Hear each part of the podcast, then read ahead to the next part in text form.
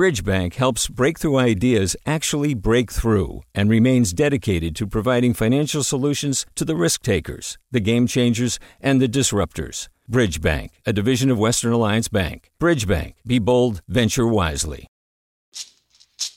Hey, it's Glynn Washington from Snap Judgment. And if you love what you're hearing, and I know you love what you're hearing, please consider becoming a KQED member.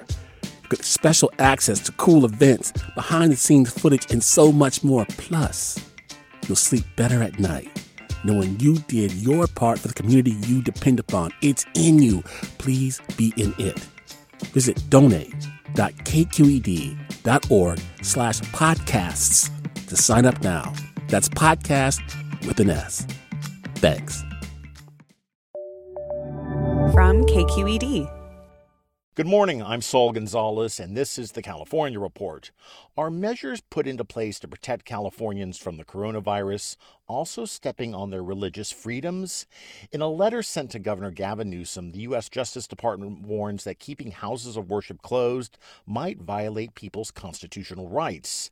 The department notes that under the state's current plans, retail and restaurants will reopen before worshipers are allowed to gather together, and that shows unequal treatment of faith communities, says the department. The governor's office hasn't responded to the Justice Department's letter yet, although most houses of worship in California have abided by the state's shutdown orders, some churches have still held in person services. Public health officials warn religious gatherings could be a way for the coronavirus to spread. Let's turn to the coronavirus and immigration. On Monday of this week, undocumented Californians hit hard by the pandemic could start applying for state financial relief. And the response has been overwhelming. Just two of the dozen nonprofits the state selected to screen applicants say they received 1.3 million calls just on the first day. KQED's Farida Jhabvala Romero reports. Undocumented immigrants can't get unemployment benefits or federal stimulus checks, even if they pay taxes. California aims to help 150,000 of them with a one time emergency grant of $500 per person. When the announcement first came out, some advocates warned the state funds would only benefit a fraction of those in need. Most of the people probably got a busy signal or they got a message saying that the system was full. Christopher Martinez with Catholic Charities of the East Bay says their phone system crashed a couple of times because of the demand. Who's calling? Undocumented spouses of U.S. citizens, day laborers, seniors, and homeless people were among more than 200,000 callers from six Bay Area counties. That is absolutely unprecedented. I think that it just really shows you the enormity of the need in the community. Catholic Charity says it will hire more staff to help 100 people already answering the phone. We know we're not going to be able to serve everybody but we'll try our best to get the cash into the hands of people as quickly as possible. In Los Angeles and Orange counties, the Coalition for Humane Immigrant Rights, or CHIRLA, has added a new phone line after more than a million people called on Monday. They expect funds won't run out for some weeks and advise people to keep calling until they get through. For the California Report, I'm Farida Jhabvala Romero. And California is the first state to offer financial assistance to undocumented residents. Let's turn to higher education. The coronavirus pandemic has taken an enormous financial toll on the University of California system. As UC's governing board meets this week to discuss the issue, student advocates are taking a stand against possible cuts. KQED's Vanessa Rancaño has more. The crisis cost UC an estimated $1.2 billion in March and April alone. And with a major state deficit now expected, Governor Newsom's revised budget slashes UC funding by 10%. In response, UC President Janet Napolitano announced this week she and university chancellors would take a 10% pay cut and put in place a salary freeze for some staff. But UC Student Association President Varsha Sarveshwar is concerned it's a matter of time before cuts hit students. I'm worried about programmatic cuts, I'm worried about service cuts, and I'm, and I'm worried about tuition. Max Lubin runs the student advocacy organization RISE. Cutting back in the UC budget is going to likely mean more UC students facing hunger and homelessness and fewer Californians being able to earn a degree from a UC. He wants to see students, state, and university leaders come together to push for more federal relief money. President Napolitano said UC is working toward the same goal. For the California Report, I'm Vanessa Rancaño. Prior to the pandemic, housing was the big crisis facing the state. Of course, it's still an enormous problem, and some elected officials in Sacramento are thinking of ways to guarantee housing as a right to Californians. KQED's Molly Solomon fills us in. A legal right to housing would be a historic shift for the Golden State. But what would it really mean, and how much would it cost? And that is literally the multi trillion dollar question. San Francisco Democrat David Chiu chairs the Assembly's Housing Committee. He's a co author on the bill introduced by Assemblymember Autumn Burke. While an exact dollar amount is still unknown, Burke's bill would force state agencies to house children and families on the brink of homelessness. That could be through rental assistance, eviction defense, or emergency shelter. Chiu said addressing housing was already a top priority this year, but the coronavirus pandemic has only made it more urgent. It's the moral thing to do, it's a humane thing to do. It's also during this pandemic the right thing to do for public health. Burke's bill is being heard in the Assembly Housing Committee today, but another bill that would have gone further didn't make the cut. The proposal from Assemblymember Rob Bonta would have encoded housing as a human right in the state's constitution. I believe we need to do something that meets the problem in scope and scale and in boldness. Bonta's efforts have garnered support from housing activists, including Moms for Housing, a group of homeless women and children who took over a vacant home in West Oakland to protest investors driving up home prices. Carol Fife is the director of Oakland's ACCE, a nonprofit that helped organize the occupation. She says their actions have taken on new significance. Out of all of the things that we have to worry about in the world, the primary need for shelter, for safe, dignified shelter should not be one of the things that keep you up at night. But faced with a massive budget deficit and a shortened session, lawmakers say their timelines have shifted. Fewer hearings means less room for discussing big ideas like the human right to housing. And this constitutional amendment deserves robust discussion massive input, expertise from different sectors and areas to help get it right. Bonta says his proposal isn't going away. He hopes to have it considered in the next session. For the California Report, I'm Molly Solomon.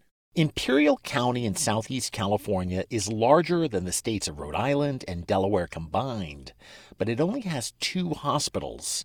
And both facilities this week started turning away coronavirus patients because they say they can't handle anymore.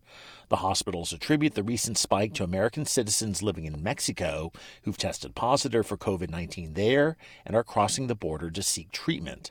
The hospitals are redirecting new patients to San Diego, and a mobile field hospital should be up and running by the end of this week. Imperial County currently has the highest per capita rate of coronavirus hospitalizations in California. Staying on health care, for weeks, doctors have been worried that heart attack patients weren't coming into emergency rooms out of fear of contracting the coronavirus. KQED's health correspondent April Dembosky reports on a new study that confirms the suspicions. Last Thursday, Rosalind Palmer Ono had just finished eating lunch sausage, crackers, and 7 Up. She went upstairs to do some ironing and started feeling some gas pains. So I said, let me take a Gas X and I chewed a Gas-X and I took an aspirin. But the pain got worse. Her husband insisted on calling the advice nurse, and she told them to call 911 and come to the hospital. Rosalind didn't want to. That's when I said, "Oh no, I don't want to go down there where the virus is. I don't want to go down there where all the other people are." And I was, "Oh, I'm I all I have is gas. Come on, let's not bother." She did go, but a new data analysis of Kaiser Permanente's 4.5 million patients in Northern California shows that Rosalind is far from alone in her reluctance to come in. Since the first COVID death was reported in early March, the number of weekly hospital admissions for heart attacks dropped 50%. There's no intervention that we know of that can reduce heart attack rates by 50%. Cardiologist Matt Solomon conducted the study. He says older patients and those with a history of heart disease were the least likely to come in. These patients were repeatedly messaged that they were higher risk if they did contract COVID 19 and we worry that they stayed at home and suffered their heart attacks without getting any care. Now, Solomon is trying to reframe the message and remind people that the hospital is safe.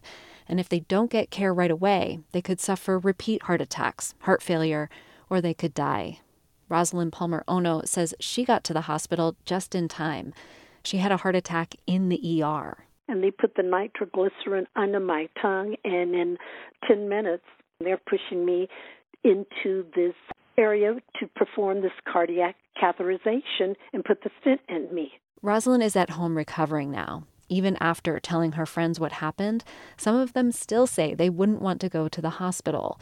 Rosalind tells them, don't hesitate. For the California Report, I'm April Dembosky. While stuck at home, Californians have been throwing away huge amounts of garbage, especially recyclables. Recycling bins are so full that in Los Angeles, Mayor Eric Garcetti has started letting residents stand by their full bins and dump extra bags when the trash truck comes by.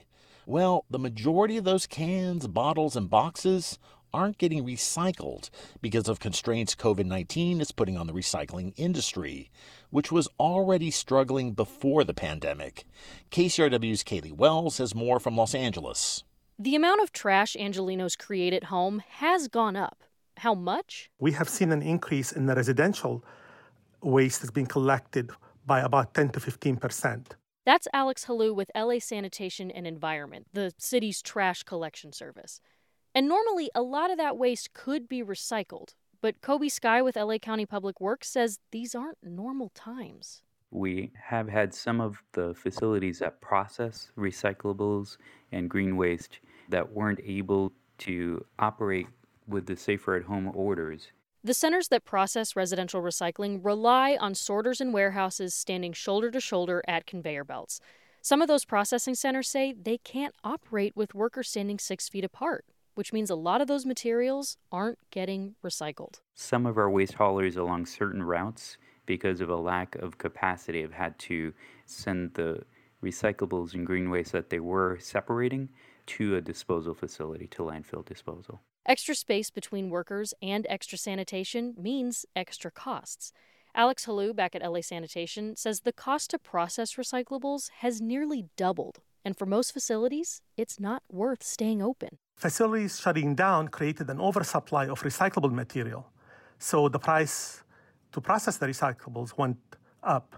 So, for example, prior to COVID 19, there were 17 facilities that can take recyclables. Now there's only five. This is at a time when the recycling industry was already struggling, and plummeting oil prices have devalued plastic.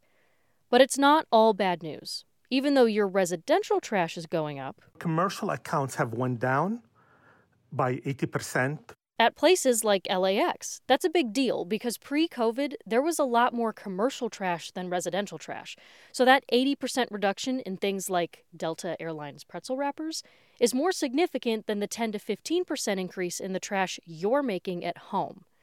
That's not all, Helou says. The pandemic might serve as the push the recycling industry needs to reform a system that's been struggling for years.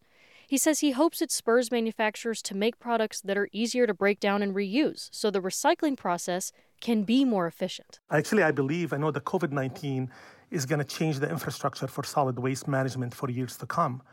So we're not at standstill. So I see a positive or silver lining at the horizon. It just is going to take us a little bit time to get there. The setback all but ensures that California won't meet its goal to recycle, reduce, or compost 75% of its solid waste by the end of the year. But there's still time for dozens of counties and cities to meet their long term zero waste goals. For the California Report, I'm Caleigh Wells in Los Angeles. And that is the California Report for Wednesday, May 20th, a production of KQED Public Radio. I'm Saul Gonzalez in Los Angeles. Thanks for listening and have a great day. Support for the California Report comes from California Earthquake Authority, offering earthquake insurance to help Californians protect their financial futures. EarthquakeAuthority.com. Eric and Wendy Schmidt whose Fund for Strategic Innovation supports transformative ideas that benefit humanity while protecting the natural world, recognizing through science the interdependence of all living systems, and Personal Capital, offering remote telefinance services with financial advisors and digital financial planning tools. PersonalCapital.com. Hi, it's Terry Gross, the host of Fresh Air. We bring you in depth, long form interviews with actors, directors, musicians, authors, journalists, and more. Listen to our Peabody Award winning Fresh Air podcast from WHYY and NPR. Hi there, I'm Rund Abdelfatah from Throughline. If you're listening to this podcast, you know that KQED produces exceptional storytelling that keeps you informed, inspired, and entertained. Their podcasts cover issues from your neighborhood to the entire country and everything in between. Support this work today. You can help us continue to bring quality podcasts to your ears. Just head to donate.kqed.org slash podcast. That's donate.kqed.org slash podcast. Hi, I'm Sasha Khokha, host of the California Report magazine. Every week, we bring you stories about what connects us in the giant, diverse Golden State. Because what happens in California changes the world. I love this place. We were once seen as like the place to be, California. The land of milk and honey. That's where you go to Sunshine State, but we just have challenges right now. KQED's California Report magazine. New episodes drop every Friday, wherever you get your podcasts.